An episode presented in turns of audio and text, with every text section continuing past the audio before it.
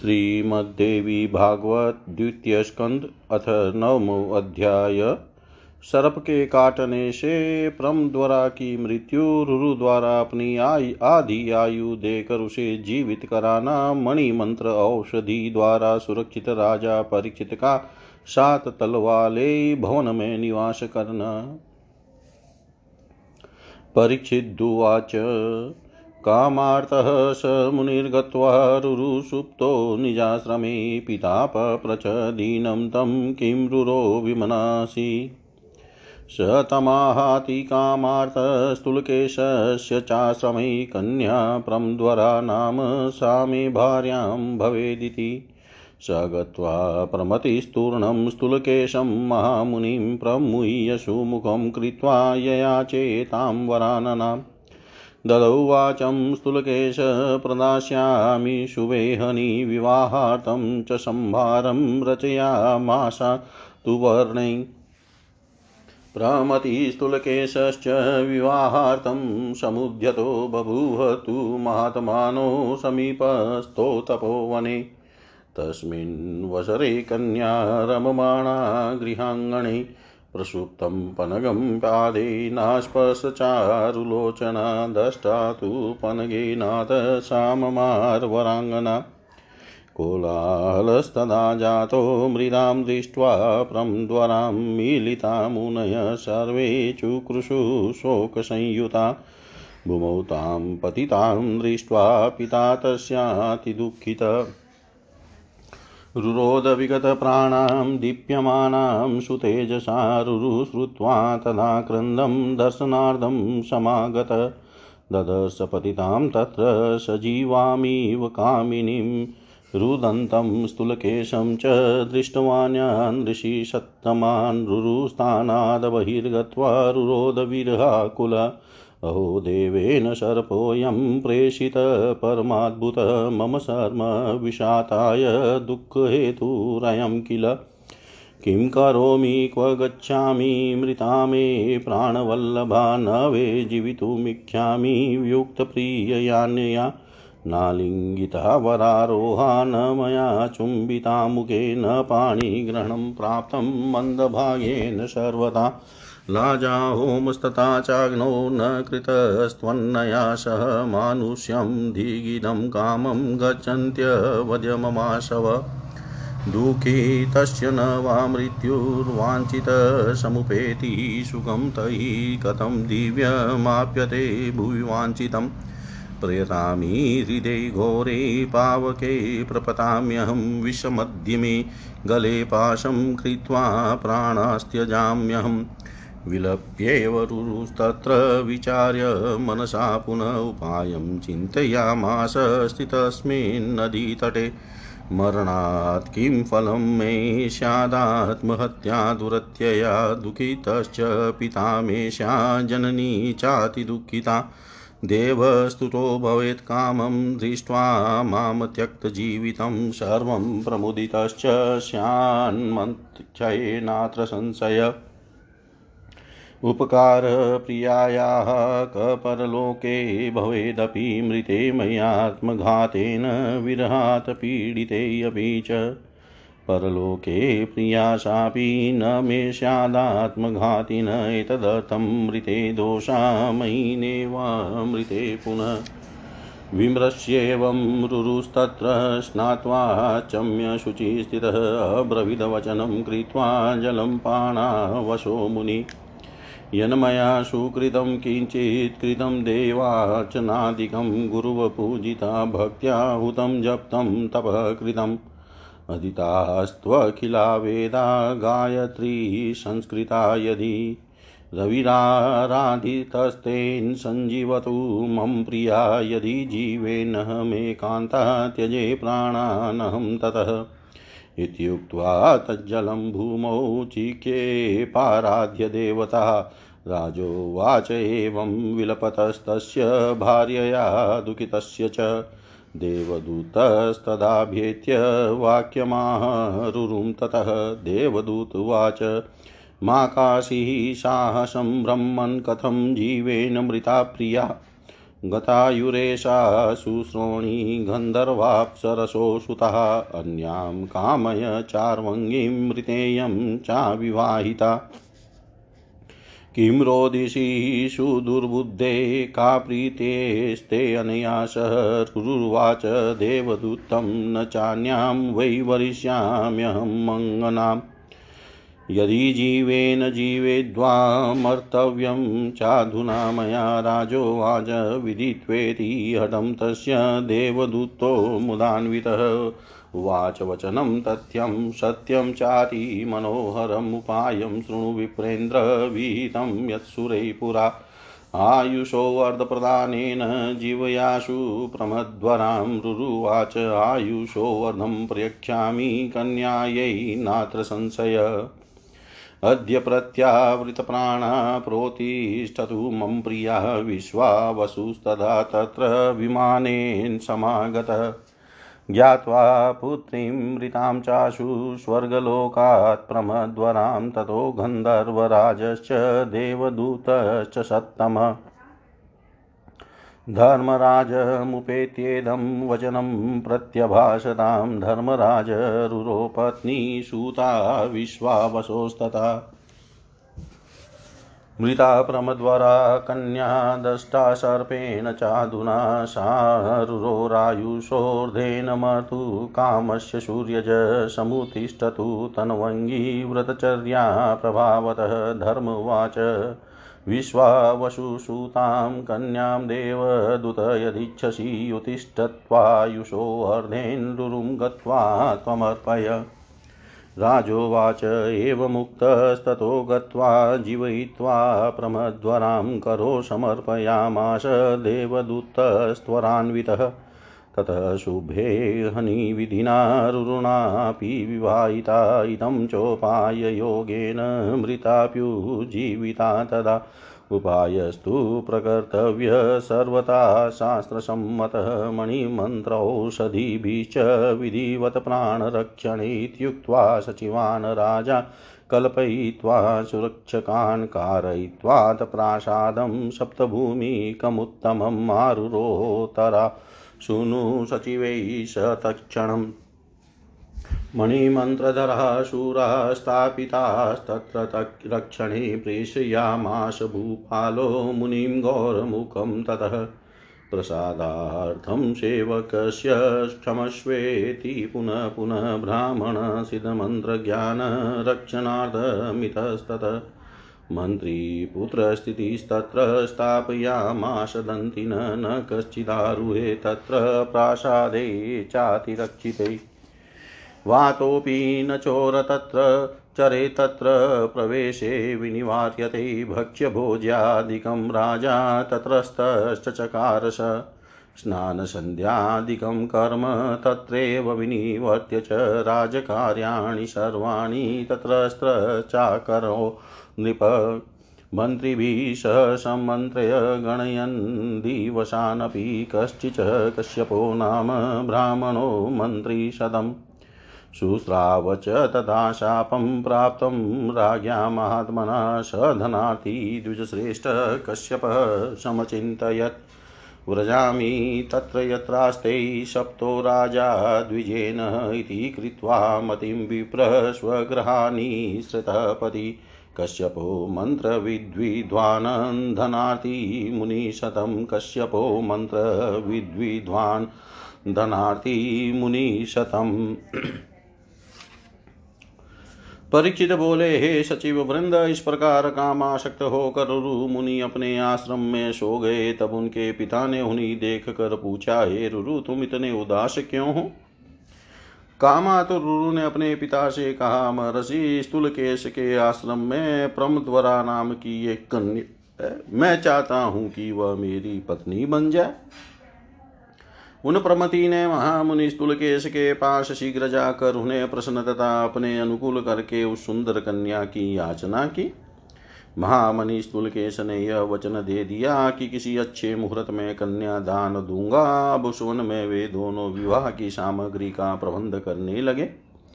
इस प्रकार उस तपोवन में, समीप में ही रहकर प्रमति और स्थूल केश दोनों महात्मा विवाहोत्सव की तैयारी करने लगे। उसी अवसर पर वह कन्या अपने घर के आँगन में खेल रही थी, तभी एक सोए हुए सर्प से उस सुनैनी का पैर छू गया। स्पर्श होते ही सर्प ने उसे डंस लिया और वह सुंदरी कन्या मर गई। तब मृत्यु को प्राप्त हुई प्रमद्वरा को देख कर वहाँ कोलाहल मच गया।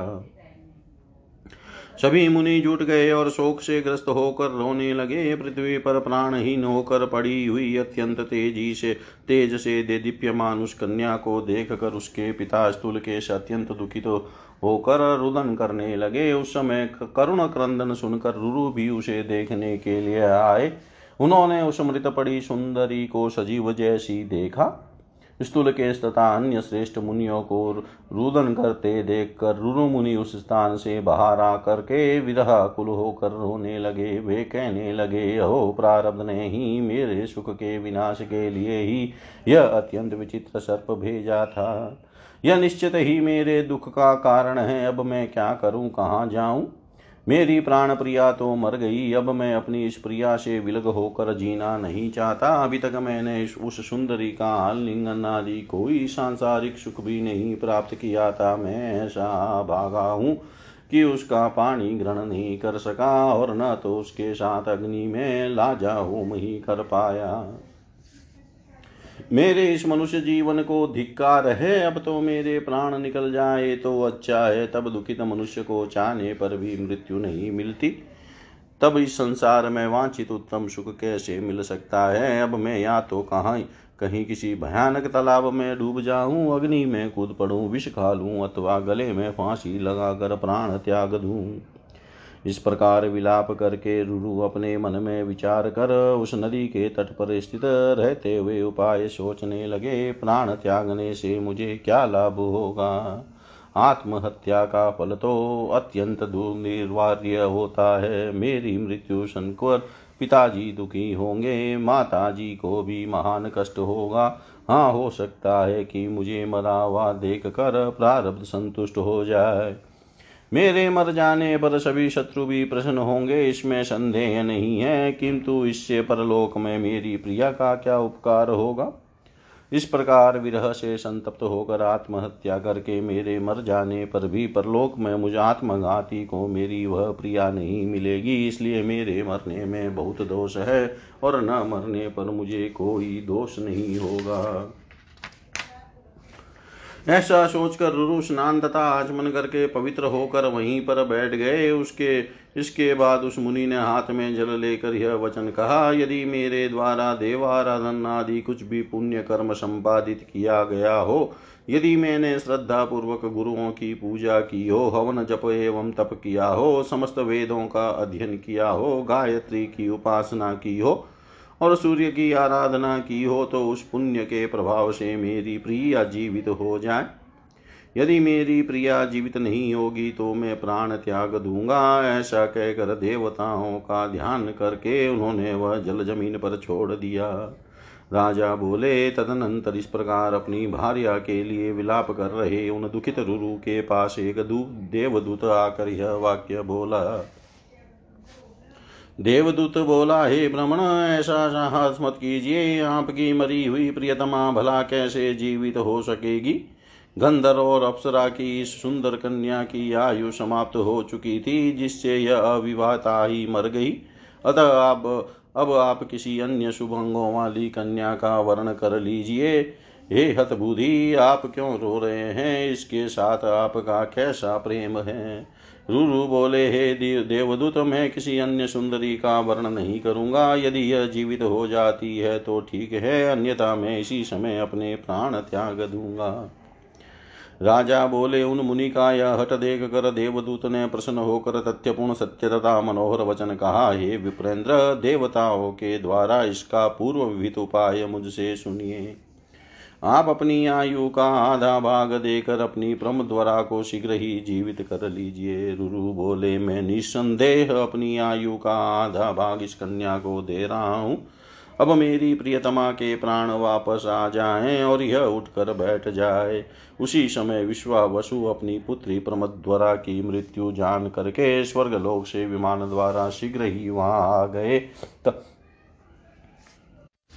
तत्पश्चात गंधर्वराज विश्वावसु तथा उस श्रेष्ठ देवदूत ने धर्मराज के पास पहुंचकर यह वचन कहा, हे धर्मराज, रुरु की पत्नी तथा विश्वावसु की पुत्री इस प्रमद्वरा नामक कन्या की सर्पदंश के कारण इस समय मृत्यु हो गई है। हे सूर्यतन, इसके वियोग में मरण के लिए उद्यत मुनि रुरु की भी, रुरु की आदि आयु तथा उनकी तपस्या के प्रभाव से यह कमलांगी जीवित हो जाए। धर्मराज ने कहा हे देवदूत, यदि तुम ऐसा चाहते हो तो उसकी आदि आयु से विश्वावसु की यह कन्या जीवित होकर उठ जाए और तुम जाकर इसे रुरु को समर्पित कर दो।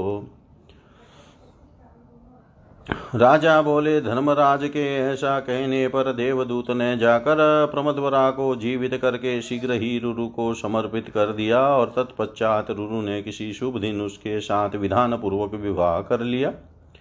इस प्रकार उपाय का आश्रय लेकर मृत प्रमद्वरा को भी जीवित कर लिया गया था। अतः मणि मंत्र तथा औषधियों के विधिवत प्रयोग द्वारा प्राण रक्षा के लिए शास्त्र सम्मत उपाय अवश्य किया जाना चाहिए। मंत्रियों से यह कहकर उत्तम रक्षकों की व्यवस्था करके एक सात तल वाला उत्तम राजभवन बनवाकर उसी क्षण उत्तरा पुत्र परीक्षित अपने मंत्रियों के साथ उस पर चढ़ गए। उस भवन की सम्यक सुरक्षा के लिए मणि मंत्रधारी वीरों को नियुक्त किया गया और उसके बाद राजा ने गौर मुख मुनि को कवि जात के पास उन्हें प्रसन्न करने के उद्देश्य से भेजा और कहलाया कि मुझ सेवक का अपराध वे बार बार क्षमा करे। तत्पश्चात राजा ने मंत्र प्रयोग में निपुण ब्राह्मणों को रक्षा कार्य के निमित्त चारों और नियुक्त कर दिया। एक मंत्री पुत्र वहाँ नियुक्त किया गया, जिसने महल के चारों ओर हाथियों का घेरा स्थापित कराया, ताकि विशेष रूप से रक्षित उस महल पर कोई चढ़ न सके। महल के भीतर वायु का भी संचरण नहीं हो पाता था, क्योंकि उसका प्रवेश सर्वथा वर्जित था। राजा वहीं स्थित रहकर भोजन आदि करने लगे। वहीं पर रहते हुए स्नान एवं साध्यादि, संध्यादि कार्यों में निवृत्त होकर राजा मंत्रियों से मंत्रणा करते तथा साप के दिन गिनते हुए समस्त राजकार्यों को संचालित करते थे। इसी बीच किसी कश्यप नामक मंत्र विशेषज्ञ ब्राह्मण ने सुना कि राजा परिचित को सर्प द्वारा काटे जाने का शाप प्राप्त हुआ है। उस धनाभिलाषी ब्राह्मण श्रेष्ठ कश्यप ने विचार किया कि मुनि के द्वारा शापित राजा इस समय जहाँ रह रहे हैं, मैं वहीं पर जाऊँगा। ऐसा निश्चय करके मंत्रज्ञ विद्वान तथा धनाभिलाषी वह कश्यप नामक मुनि श्रेष्ठ विप्र अपने घर से निकलकर रास्ते पर चल पड़ा। इति श्रीमद्भागवते महापुराणे अष्टादशसंहितायां द्वितीयस्कन्धे परीक्षिद्राख्यो गुप्तक्रियै वासवननं नाम नवमोऽध्याय सर्वं श्रीशां सदाशिवार्पणम् अस्तु। ॐ विष्णवे नमः विष्णवे नमः। श्रीमद्देवी भागवत द्वितीय स्कंध दसमो अध्याय। महाराज परीक्षित को डंसने के लिए तक्षक का प्रस्थान मार्ग में मंत्र वेता कश्यप से भेंट तक्षक का एक वट वृक्ष को डसकर भस्म कर देना और कश्यप का उसे पुनः हरा भरा कर देना। तक्षक द्वारा धन देकर कश्यप को वापस कर देना। सर्पदंश से राजा परीक्षित की मृत्यु। श्रुतुवाच तस्मिन्नेव दिने नाम्ना तक्षकस्तं नृपोत्तमं सप्तं ज्ञात्वा गृहातुर्णनिःसृतः पुरुषोत्तम। वृद्धब्राह्मणवेषेण तक्षकः पथि निर्गतः पश्यत कश्यपं मार्गे प्रजनं नृपतिं प्रति। तमपृच्छत्पन्नगोवशो ब्राह्मणं मन्त्रवादिनं क्व भवास्त्वरितो याति किञ्च कार्यं चिकीर्षित। कीर्षति कश्यपुवाच परीक्षितं नृपश्रेष्ठं तक्षकश्च प्रदक्ष्यति तत्राहं त्वरितो यामि नृपं कतुपं ज्वरम् मन्त्रोऽस्ति मम विप्रेन्द्र, विषनाशकर किल जीविष्याम्यहं तं वै जीवितव्ये अधुना किल तक्षक उवाच।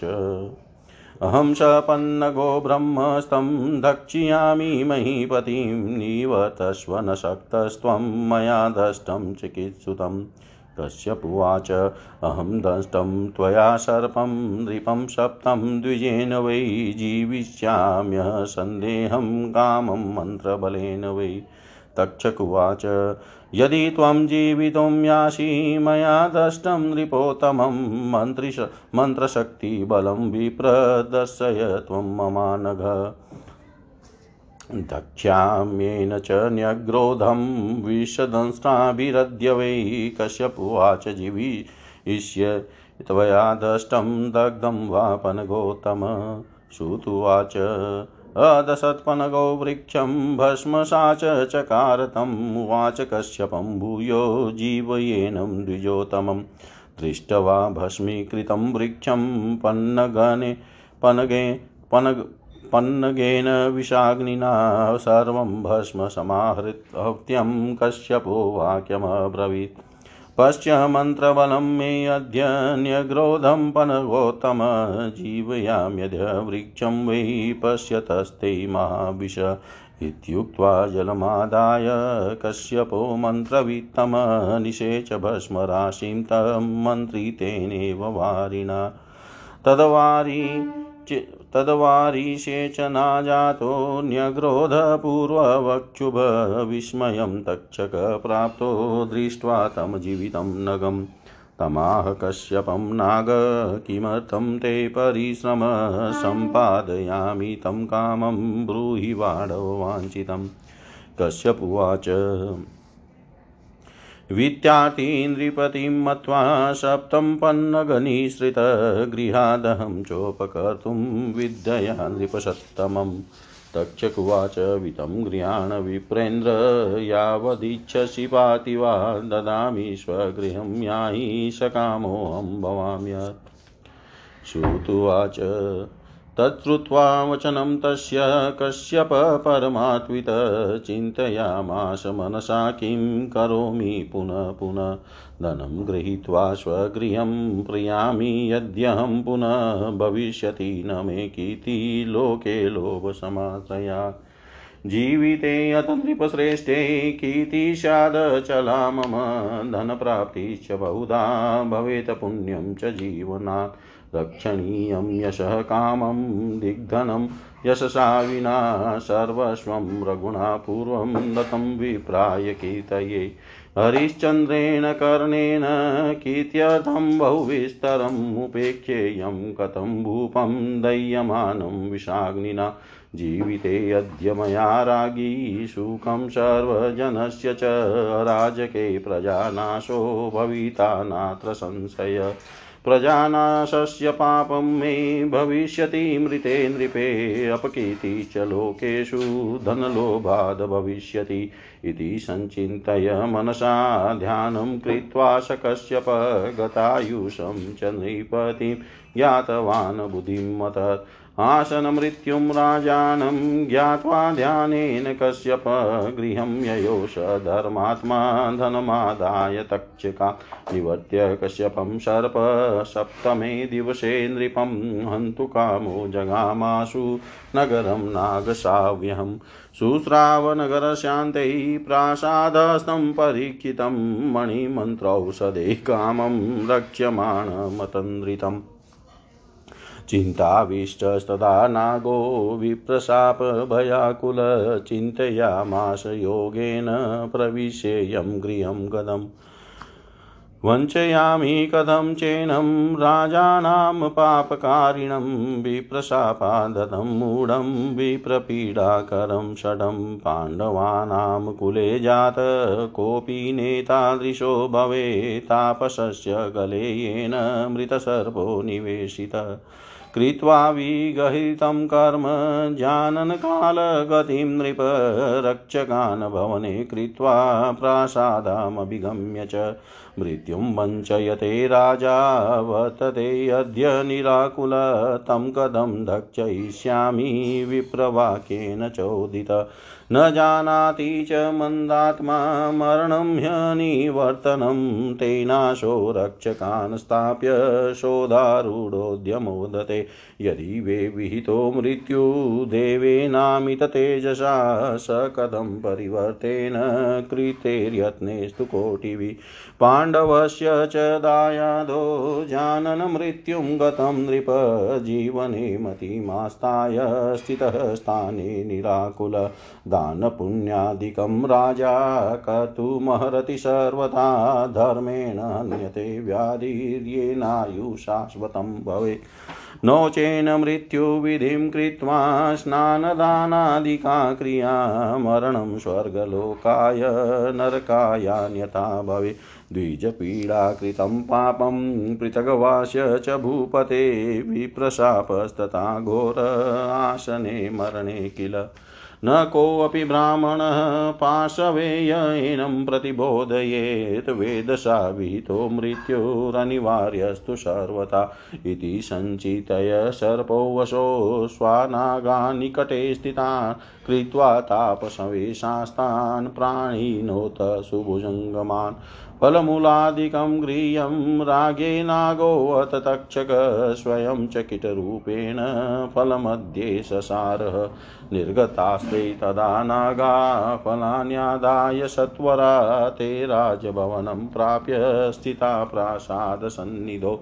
रक्षकास्तापशान् दृष्ट्वा पप्रत्सुस्तचिकीर्षितम् ऊचुस्ते भूपतिं द्रष्टुं प्राप्ता स्मोऽद्य तपोवना अभिमन्युसुतं वीरं कुलार्कं चारुदर्शनं परिवर्धयितुं प्राप्ता मन्त्रे रातव्ये वणेस्तथा निवेदयद्वं राजानं दर्शनात् गतान् मुनीन् कृत्वाभिषेकान् यास्यामो दत्त्वामिष्टफलानि च भारतानां कुले क्वापि न दृष्टा द्वाररक्षका न श्रुतं तापसानां तु राज्ञो सन्दर्शनं किल आरोहामो वयं तत्र यत्र राजा परीक्षित आसीभिदित्वेनं दताज्ञा प्रव्रजामहे श्रुत्वाच इत्याकर्ण्यवचस्तेषां तापसानां तु रक्षका प्रत्युचुस्तान् द्विजान् मत्वा निदेशं भूपतेर्यथा। नाद्यवो दशनं विप्रा राज्ञशादिति नो मती सर्वताप सेरत्र त्वागन्तव्यं नृपालये अनारोहस्तु प्रासादो विप्राणां मुनिषत्तमा विप्रशापभयाद्राज्ञा विहितोऽस्ति न संशय। तदोचुस्तानतो विप्रा फलमूलजलानि च विप्रशिशश्च रागेयद्ग्रायन्तु सुरक्षका ते गतवा नृपतिं प्रोचुस्तापसान् गताञ्जना राजोवाचन यद्वं वै फलमूलादिकं च यत् पृच्छध्वं तापसान् कार्यं प्रातरागमनं पुनः प्रणामं कथं कथयध्वं मेनाद्य सन्दर्शनं मम। ते गत्वात् समादाय फलमूलादिकं च यत्रागे समर्पयामाशुर्बहुमानपुरःसरम् गतेषु तेषु नागेषु विप्रवेशावृतेषु च फलान्यादाय राजाशो सचिवानिदमब्रवीत्। सुहृदो भक्षयन्त्वद्य फलान्येतानि सर्वशध्वम् ह्यहं चैकमेतद्वै फलं विप्रापितं महत्। इत्युक्त्वा तत्फलं दत्त्वा सुहृद्भ्यश्चोत्तराशुतकरे कृत्वा फलं पक्वं ददार नृपति स्वयं। विदारितं फलं राज्ञा तत्र क्रीमिरभूदुणु। सह कृष्णनयनस्ताम्रो दृष्टो भूपतीनां स्वयं। तं दृष्ट्वा नृपतिप्राह सचिवान् विस्मितानतस्तम्भेति सविता विषाद न मे भयम् अङ्गीकरोमि मे शापं क्रीमिको माँ दशत्वयम् एवमुक्त्वा स राजेन्द्रो ग्रीवायां सन्न्यवेशयत् हस्तं याते दिवानाते धृतकण्ठे अथ कीटक तक्षकस्तु तदा जात कालरूपी भयानक।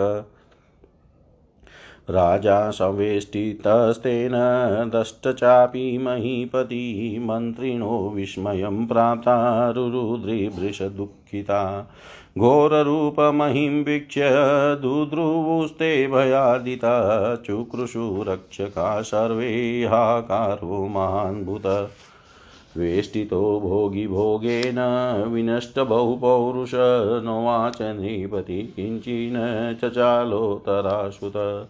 उत्थिताग्निशिखाघोरा विषजातक्षकाननात् प्रज्ज्वालदीपं त्वाशु गतप्राणं चकारः, हत्वाशु जीवितं राज्ञस्तक्षको गगने गत जगद्दग्धं तु कुर्वाणं ददृशुस्तं जनाय स पपातगतप्राणो राजा दग्ध इव द्रुम चुक्रुशुशुश्च जना सर्वे मृतं दृष्ट्वा नराधिपं।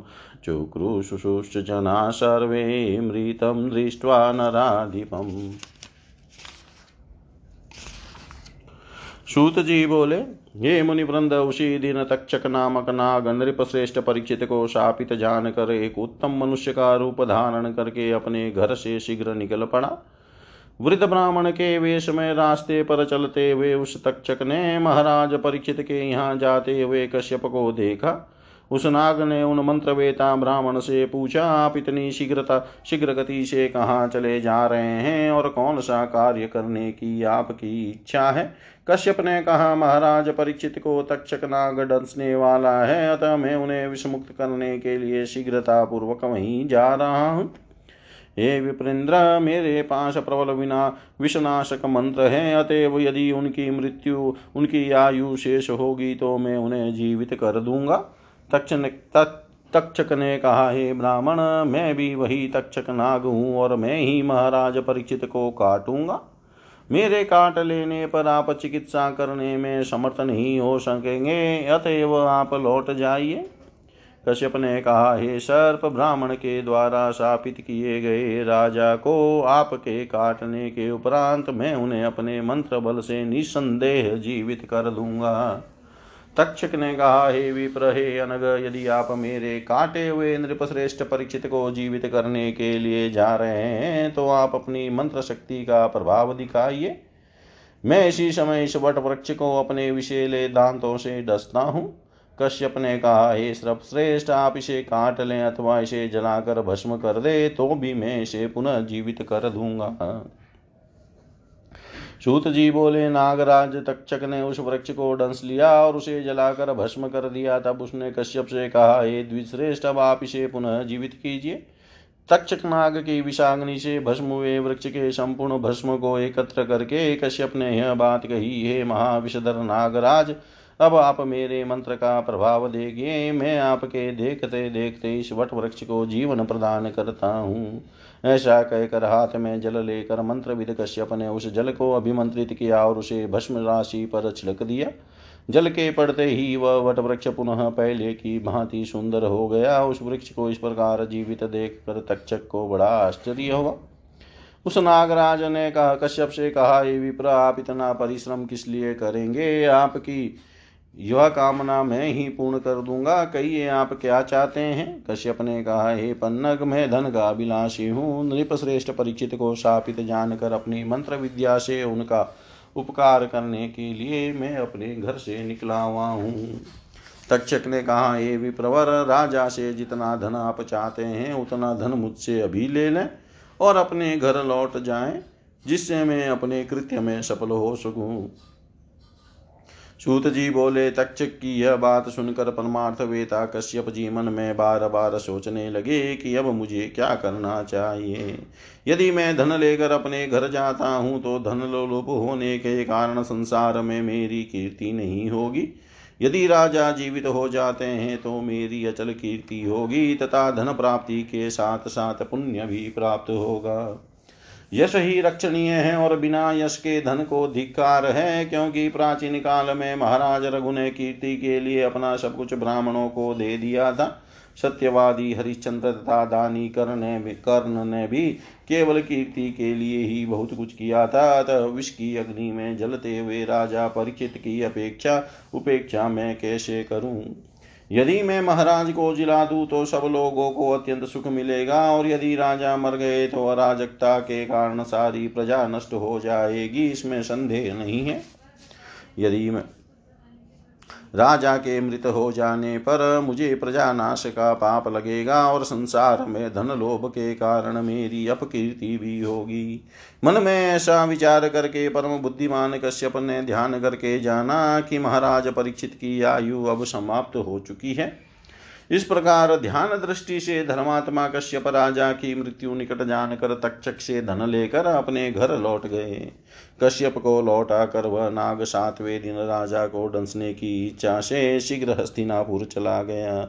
नगर में पहुँचते ही उसने सुना कि मणि मंत्र तथा औषधियों से भली भांति सावधानी पूर्वक सुरक्षित होकर राजा परिचित अपने महल में रह रहे हैं। यह जानकर ब्राह्मण के साप से भयभीत सर्पराज तक्षक को बड़ी चिंता हुई। वह सोचने लगा कि अब मैं किस उपाय से इस राजभवन में प्रवेश करूँ और इस पापी मूड विप्र को पीड़ित करने वाले तथा मुनि के साप से आहत इस दुष्ट राजा को मैं कैसे चलूँ पांडव वंश में ऐसा कोई नहीं हुआ जिसने इस प्रकार किसी तपस्वी ब्राह्मण के गले में मृत साप डाल दिया हो। ऐसा निंदित कर्म करके काल चक्र को जानते हुए भी यह राजा भवन में रक्षकों की नियुक्ति करके राजभवन में छिपकर मृत्यु की वंचना कर रहा है और निश्चिंत होकर पड़ा है।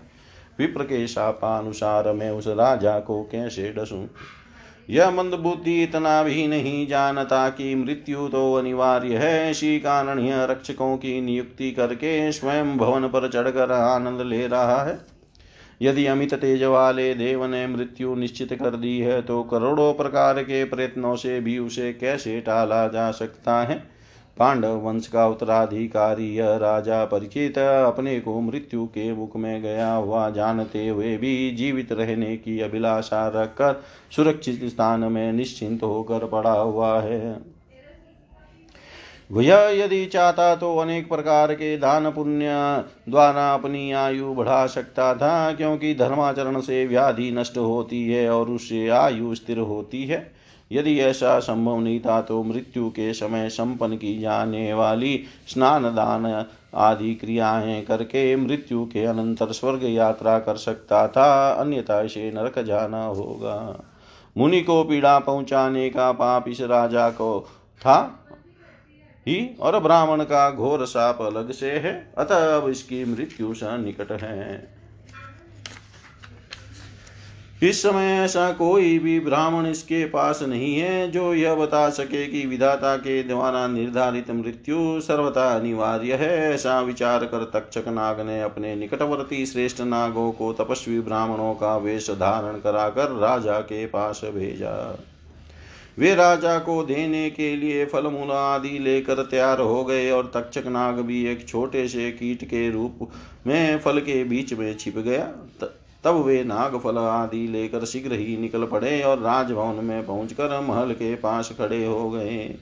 इस प्रकार तपस्वियों को खड़ा देख कर रक्षकों ने उनसे पूछा कि आप लोगों की क्या इच्छा है? तब उन्होंने कहा, हम लोग महाराज को देखने के लिए तपोवन से आए हैं। पांडव कुल के सूर्य शुभ दर्शन तथा पराक्रमी अभिमन्यु पुत्र परीक्षित को अथर्व वेदोक्त मंत्रों से आशीर्वाद देने हेतु हम लोग यहाँ आए हैं। आप जाकर महाराज से कहें कि कुछ मुनि जन उनसे मिलने आए हैं और वे महाराज का मंत्राभिषेक करके उन्हें मधुर फल देकर लौट जाएँगे। भरतवंशी राजाओं के कुल में कभी भी द्वार रक्षक नहीं देखे गए। ऐसा भी कहीं सुना नहीं गया कि तपस्वियों को राजा का दर्शन न मिले। जहाँ महाराज परिचित विराजमान है, वहाँ हम लोग जाएँगे और उन्हें अपने आशीर्वाद से दीर्घायुष्य बनाकर आज्ञा लेकर लौट जाएँगे। सूत जी बोले उन तपस्वियों का वचन सुनकर रक्षकों ने उन्हें ब्राह्मण समझकर महाराज का आदेश सुनाते हुए कहा, हे विप्रो, हमारे विचार में आज आप लोगों को राजा का दर्शन नहीं हो सकेगा। अतः आप समस्त तपस्वी जन राजभवन में कल पधारे हे मुनिश्रेष्ठो विप्रशाप से भयभीत होकर राजा ने अपने महल में ब्राह्मणों का प्रवेश वर्जित कर रखा है। इसमें संशय नहीं है। तब ब्राह्मणों ने उनसे कहा, हम लोगों की ओर से ये फल मूल तथा जल आप रक्षक गण राजा को दे दें और हम लोगों का आशीर्वाद पहुँचा दें। उन्होंने राजा के पास जाकर तपस्वियों के आगमन की बात बता दी। इस पर राजा ने आज्ञा दी कि वे लोग फल मूल आदि जो कुछ दे रहे हैं उन्हें यहाँ लाओ और उन तपस्वियों को आने का कारण पूछ लो और उन्हें पुनः कल प्रातः आने को कह दो। साथ ही मेरी ओर से उन्हें प्रणाम कहकर यह भी कह देना कि आज मेरा मिलना संभव नहीं है। उन द्वारपालों ने तपस्वियों के पास जाकर उनके दिए हुए फल मूल आदि लाकर आदर पूर्वक राजा को अर्पित कर दिए। उन विप्रवेश में आए नागों के चले जाने पर महाराज ने फलों को लेकर मंत्रियों से कहा, हे सचिवों, आप लोग भी इन फलों का सम्यक सेवन कीजिए। मैं तो तपस्वियों द्वारा अर्पित यही एक बड़ा फल खाऊँगा। ऐसा कहकर उत्तराशुत राजा परीक्षित ने सब फल अपने सुहृद सचिवों में बांट दिए और एक सुंदर पका फल हाथ में लेकर उसे स्वयं विदीर्ण किया। जिस फल को राजा ने चीरा, उसमें ताम्र वर्ण वाला तथा काले नेत्र वाला एक छोटा सा कीट राजा को दिखाई दिया। उसे देखकर राजा ने अपने आश्चर्यचकित मंत्रियों से कहा सूर्य अस्त हो रहे हैं, अतः मुझे विष का भय नहीं है। मैं ब्राह्मण के उस साप को अंगीकार करता हूँ और यह कीट मुझे काट ले। ऐसा कहकर महाराज परीक्षित ने उसे अपने गले पर रख लिया। सूर्य के अस्त होते ही गले पर स्थित वह कीट साक्षात काल स्वरूप भयानक तक्षक के रूप में परिणित हो गया। उस नाग ने तत्काल राजा को लपेट लिया तथा उन्हें डंस लिया। यह देखते ही सभी मंत्री आश्चर्य में पड़ गए और अत्यधिक दुखित होकर विलाप करने लगे। भयंकर रूप वाले उस सर्प को देखकर सभी सचिवगण भयभीत तो होकर वहाँ से भागने लगे और सभी रक्षक गण चिन्हाने लगे। इस प्रकार वहाँ महान हाकार मच गया। उस सर्प के शरीर से बद हो जाने के कारण राजा का महान बल प्रभावहीन हो गया, जिससे वे उत्तरा पुत्र परीक्षित कुछ भी बोल पाने तथा हिल डुल सकने में असमर्थ हो गए। तक्षक के मुख से विषजनित भयंकर आग की ज्वालाएँ उठने लगी। उस भीषण ज्वाला ने क्षण भर में राजा को जला दिया और शीघ्र ही उन्हें निष्प्राण कर दिया। इस प्रकार क्षण मात्र में ही राजा का प्राण हर कर वह तक्षक नाग आकाश में चला गया। वहाँ लोगों ने संसार को भस्मसात कर देने की सामर्थ्य वाले उस तक्षक को देखा। वे राजा परीक्षित प्राणहीन होकर जले हुए वृक्ष की भांति गिर पड़े और राजा को मृत देकर सभी लोग विलाप करने लगे। इति श्रीमद्देवी भागवते महापुराणे अष्टादशसाहस्रायां सहितायां द्वितीयस्कन्धे परीक्षन्मरणं नाम दशमोऽध्याय सर्वं श्रीशां सदाशिवार्पणम् अस्तु। ॐ विष्णवे नम, ॐ विष्णवे नम, ॐ विष्णवे लव